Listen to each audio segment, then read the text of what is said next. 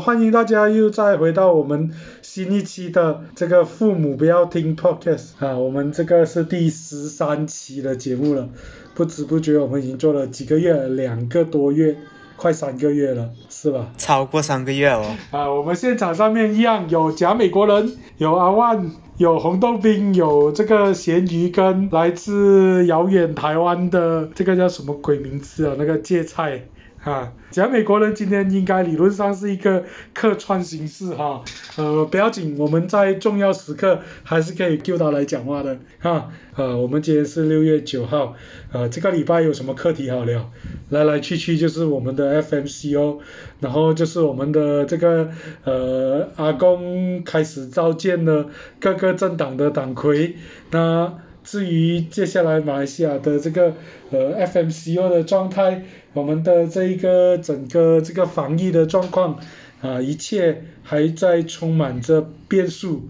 啊，我们就不谈这个东西了。大家似乎对这个课题已经感到厌恶。你看我在荧幕上面看到几个人是在张着大嘴巴的哈。那个很省的样子，这个是大家都一样的了。现在大家都是静观其变，就是大家呈现一种咸鱼的状态。好，六月对于某个大国来讲，六月份是个很神奇的月份。我们发现最近哈，中国年轻人啊，最近这一个多月来有一个非常非常热门的话题，就是躺平。啊，我相信很多听众在关心中国课题都会有看过或者听过这个名词。啊，我发现在我们另外一个媒体平台 Clubhouse 上面，甚至有这个海外的中国人大拉了开着躺平的这个社团在谈躺平。那你们这边的几位，有谁要来先解释一下躺平这件事？你们应该有多少了解吧？啊，大概躺平呢，它主要还是就是讲什么呢？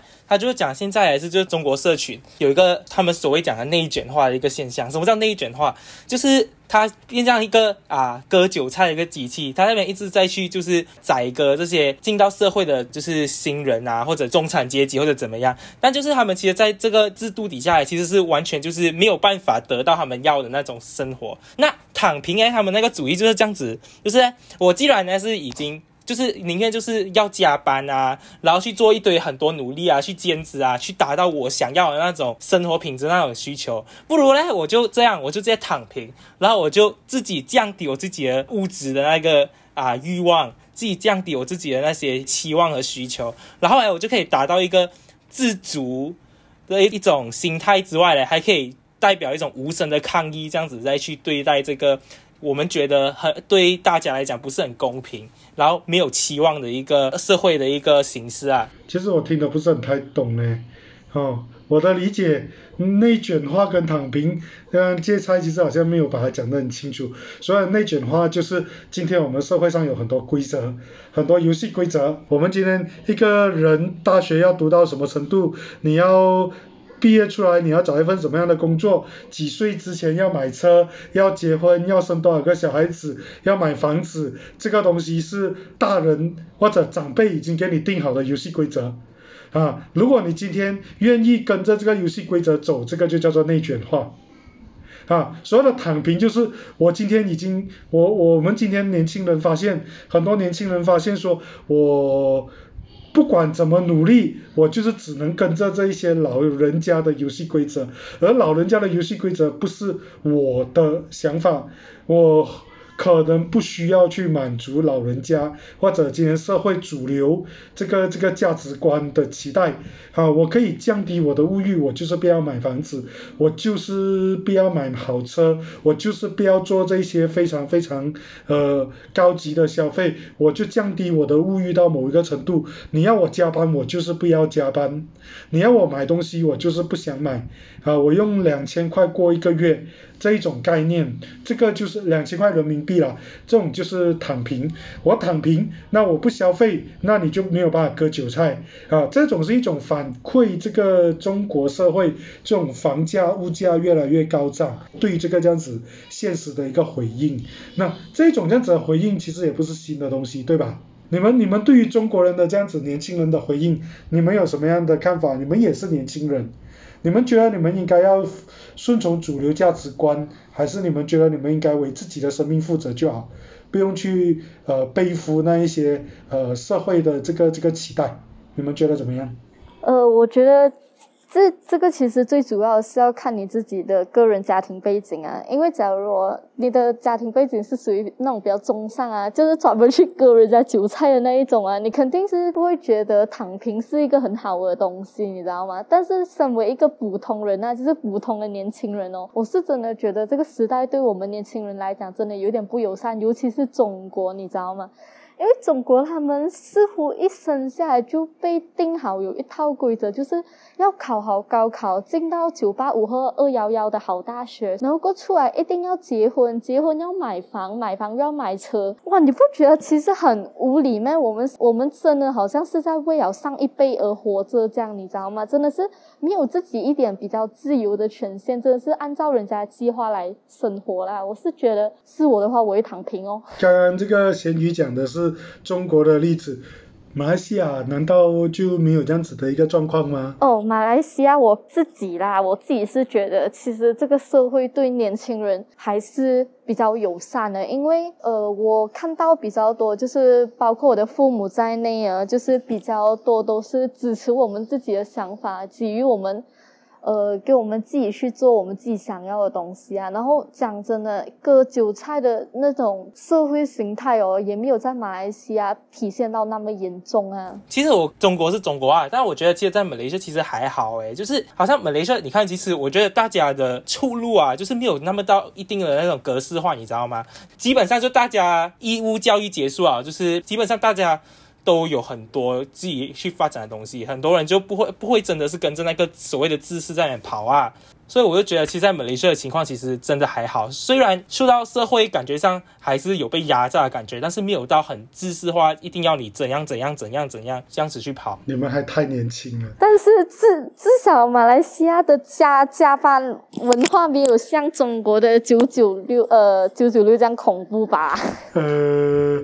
你还没有到社会，来资本家了，要不要先讲一下资本家的看法？就是我我个人认为，就是就是对于躺平，我觉得是一个呃，目前来看他们觉得可能可以做，但是你真的可以安心躺平吗？又是另外一个，是因为。比如说躺平，我不我们理解错误啦。我认为就是可以说啊，但是刚才老网友讲两千块人民币那就好了，那我什么都不要多。但是人随着年龄，那个消费是暴涨，就是你哪怕不要买车，不要买房，你房租会不会涨？你交通费会不会涨？你未来的医疗费用会不会涨？总会生病吧？你老了总会有癌症，你的各种年轻时累积的坏习惯总会在老的时候 pay back 吧，对不对？那。你需不需要为那那时候准备钱，对吧？你的父母如果他们就是很不幸的得了一个长久的病，那你知道长久的病，因为我家是做，我父亲是保险业务员，我们接触到很多那种得长久病的人，就是那个烧钱的程度是疯狂的。为了养一个病人，你会花非常多钱。而如果你在你年轻时候最能赚钱、最能拼命的时候，你躺平了，那当可能十年后出现这个状况，你还有能力从躺平中站起来去跑吗？你没有被淘汰吗？你躺平的时候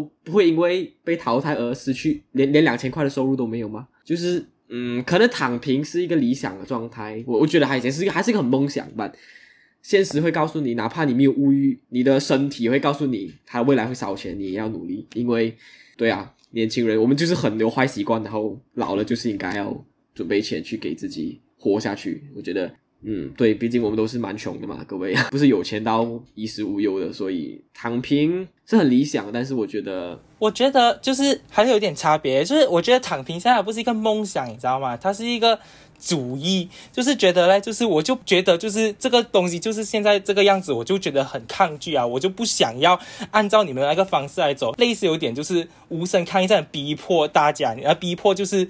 国家或者就是政府机构啊，觉得就是你看，其实我们现在就想躺平，我们就觉得这些东西不应该是我们来负担的。你想现在房租日渐增，就是那个房价日渐增长，那这不应该是就是政府机构应该要去解决，就是想要这为什么这个房价会变成那么难负荷，就年轻人那么难负荷房价？健康医疗设备为什么还是责那么大的重担要丢到给人民身上？就只我们都很多知道，就是中产阶级如果遇到一些很长的病啊，就好像什么癌症啊，或者啊艾滋病这种东西。还是长期治疗下来，他没有办法负担的。那这些东西是要是应该要人民来负担的吗？还是是应该要由政府来负担的？我不知道啦。就是我觉得很多，就是现在中国想要躺。躺平，就很多就是有些有一种抗议的感觉在里面，就是觉得这些东西就不应该是。不应该是要由我们来讲，那个是你们定下来的规则，为什么我们要跟着跑？我是我是比较支持芥菜的观点的。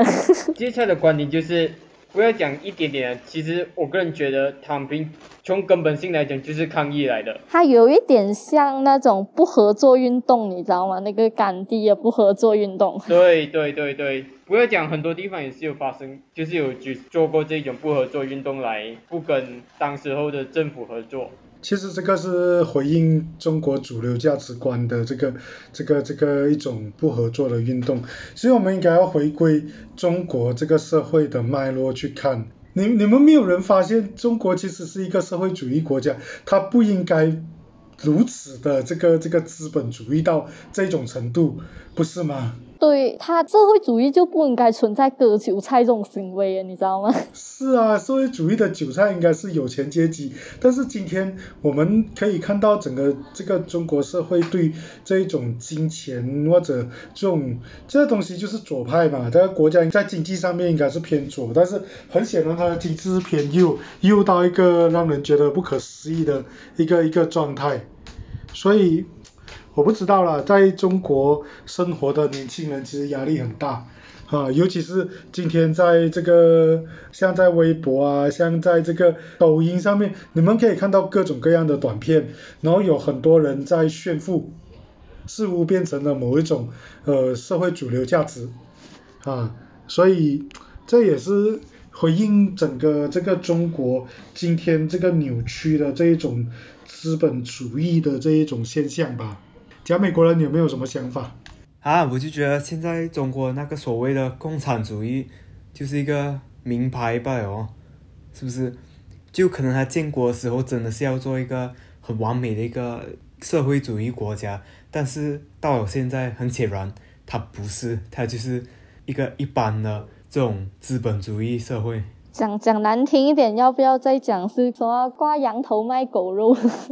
没有啊，其实以真正真的是那个共产主义这个这个精神层面，还有他的意思，还有那个马马克思倡导的主义来看呢，中国简直就不是在跟着那个主义走啊，那他已经演变成自己一套东西在自己走吧。所以叫做中国特色的社会主义啊。所以假美国人没有讲错，就是一种呃，讲讲共产主义就是他的一个名牌吧。就就你知道中国主体是汉人嘛，对不对？就是我们的所谓的华人嘛，对不对？那你知道华人在五千年的历史下来，剩下的文化精髓就是钱嘛？就是这部分无可否认，就是哪怕是新年，我们也不在乎你的平安，我们在乎恭喜发财，就是钱嘛。这这你要知道，钱的本质就是很资本的，不管你换什么词，华人是世界上最资本的人，就是我们资本到一个不能再资本的境界。但我觉得这样子有点很以偏概全哎，就是其实这个，我觉得这个很大一部分有点像是。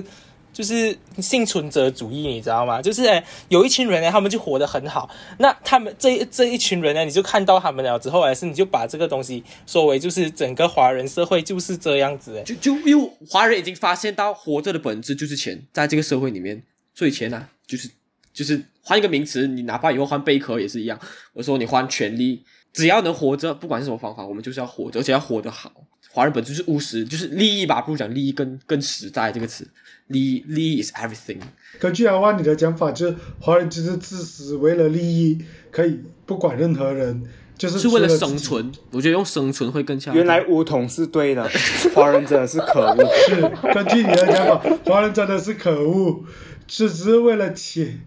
为了钱一切都不重要。就回到主题嘛，我觉得就是现在就是就是一个很好的契契机啊，就是基本上就是科技进步了嘛。我们看到华人社会以外的东西，我们看到就是你看到就是还有别的文化，你看到还有别的人好像也活得好好的，不一定要走到就是社会的顶端，你还是可以生存的蛮呃生存的还不错。所以现在才会有躺平主义嘛。所以回到根本，我们今天讲的东西，刚刚躺平主义嘛，所以才会有躺平主义啊。所以我们就觉得这个东西就不应该嘛，对吧？就有可能就是哎，就是为了钱，为了钱，为了一利益，除了生存。我们还要生活啊，所以除了就是那些很高大、呃高大上的什么，就是更高、更快、更强，我们还有简单的粗茶淡饭也可以啊。所以我觉得这是一个很好的契机啊，很好的契机去改变，就是哎，不要让这个中国社会或者华人社会看起来好像就真的就只有这些，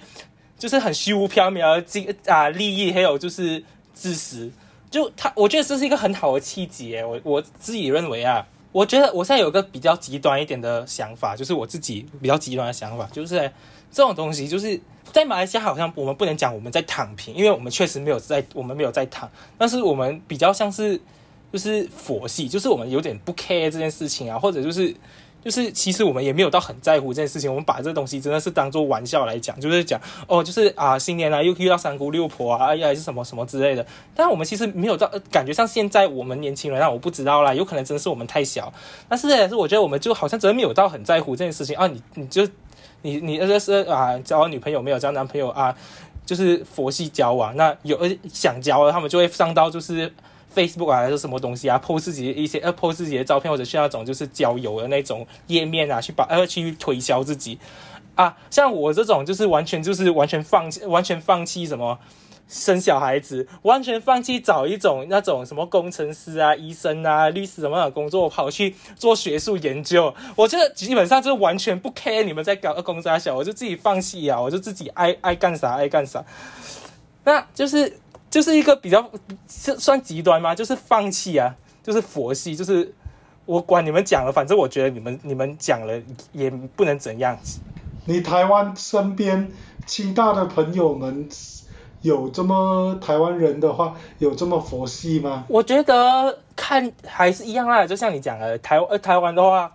割韭菜，它甚至是比马来西亚严重啊！那这种东西，你不能否认，台湾一定很严重。台湾，台湾最最大的那个看到这个形势在哪里？上大学就看到了啊！最热门科系，第一个是什么？第一个就是医学系，第二个是什么？电机系。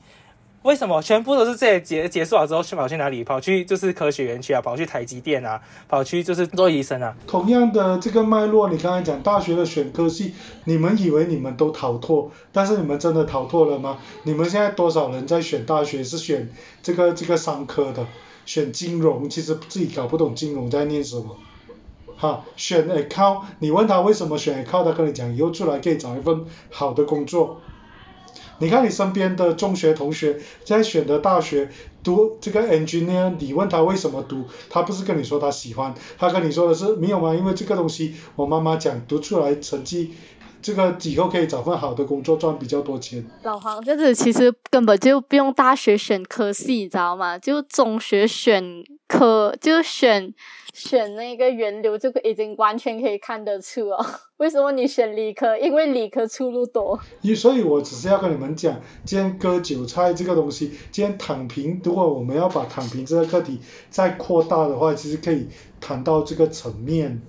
今天我们整个社会有一种明明在存在，然后我们是逃不掉的一个游戏规则。包括男生为什么一定要这个样子？啊，男生，如果你跟你的父母亲讲你以后要去读中文系，你首先会得到你身边所有人的这个批判。男生，你去读中文系，你哇开始你会被你身边的长辈，你父母亲会理解不了，然后跟你吵架，吵完架之后，然后他会找他的这个你的姑姑、你的阿姨、你的舅舅来跟你谈，然后会用你的表哥、表姐、堂哥、堂姐的这个例子啊，你看谁谁谁的儿子读完中文系出来，现在不是做个老师罢了啊？我跟你讲，我们的社会就是有存在这个东西，这个东西其实是各个层面都有。当然，中国是比较极致，哈，中国是比较极致，OK，那马来西亚也有。你今天你真的是可以做到很潇洒的不管吗？你们都觉得你们是潇洒的，但是当你们再过多一段时间，你们的生命再累积多一段时间，你们会发现这些东西是无所不在，非常恐怖，你是没有这样容易跑得掉的。就像今天你在吉隆坡读完大学，然后你觉得你突然间恍然大悟，你觉得你应该要回去这个那些你是爬行小镇来的，你想回去爬行小镇工作，你父母亲会会赶你回到吉隆坡，会跟你说你回来做什么？回来没有前途，不要回来，留在外面赚大钱就好。其实其实。刚才真的是你没有点开这个来讲哦，真的是没有发现自己其实也已经呃有一点内卷，甚至是被这些无所不在的这些东西一直在原来一直在我们的生活里面呢。真的是你点开了过后才仔细想一下，哎，真的是有不？很多价值观，女生一定要穿裙子，不可以穿裤子，呃，女生。只可以玩洋娃娃，不可以玩枪，这种属于是卷女的 tomboy 就是不男不女哦，。啊这个是这个，对啊，一个一个女生到结婚的年龄，你结了婚，你就家庭一定是你的主导，你不能够再把你的事业摆在你的第一位，你会被你的社会的长辈们，包括你的可能老公，可能也不太能够理解，他要你去生个小孩，然后他就希望你小孩为重。即使你外面做工，家里小孩子生病的时候是你请假，不是你老公请假，就是这样子啊。我觉得这个点开有一个东西哦，就是老话嘛，就是你要解决问题，然后先发觉到问题本身存在嘛。那好像有可能有些人是知道这个问题存在，那啊、自己想去挑战，自己呃用自己的方式去对抗，那他自己解决啊，但是好像好像你讲的啦，就是我们普通民众就是被在这个恶熏熏的这个环境下熏陶了，我们其实自己就是在泥潭里面自己不知道，所以就应该就是好像需要一个平台啊，或者什么东西，或者一个契机，好像契机，又，又讲到契机啊，就是一个一个点燃出来，发现大家其实发现到我们真的身在泥潭之中，这样才有可能去改变到现在这个现状哦。就是你要大家要先有意识到现在有个问题存在哦。我觉得现在最重要的问题就是大家根本就没有意识到这个问题。是，所以你知道为什么我过去都一直会在支持大家要离开你原本生长的地方，出去外面。你你留着，其实你就是一直在这个规则里面，你会把很多你身边发生的事情当做理所当然。当你哪一天组一个家庭之后，那小孩子生病就一定是女生请假，妈妈请假带他去看病，爸爸永远都是工作优先。这个东西你会觉得理所当然，就是这样子，每个就是这样子。但如果你今天可以离开这个地方，你去外面看看不同的游戏规则啊，你到其实到台湾到中国都可以，它那些更尖锐的游戏规则你会怕，那你可以到欧美去，你可以到日本，可以到香港，可以到新加坡，可以到其他地方去，那这个是给你一个距离，让你去重新去检视这个这一种所谓的今天社会里面的这一种游戏规则。好，那你你到最后你才知道你自己被内卷得多么的可怕。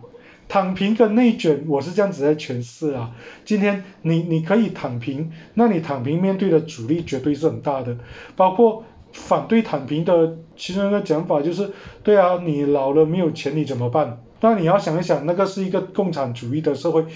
这个东西不是应该是有某一种程度的这个共产的左派社会福利的东西吗？当这个东西没有的时候，你就知道这个社会多么的可怕了。所以我我觉得从躺平的内卷可以扩大到这个程度的讨论。既然你要躺平是在哪一个程度的躺平？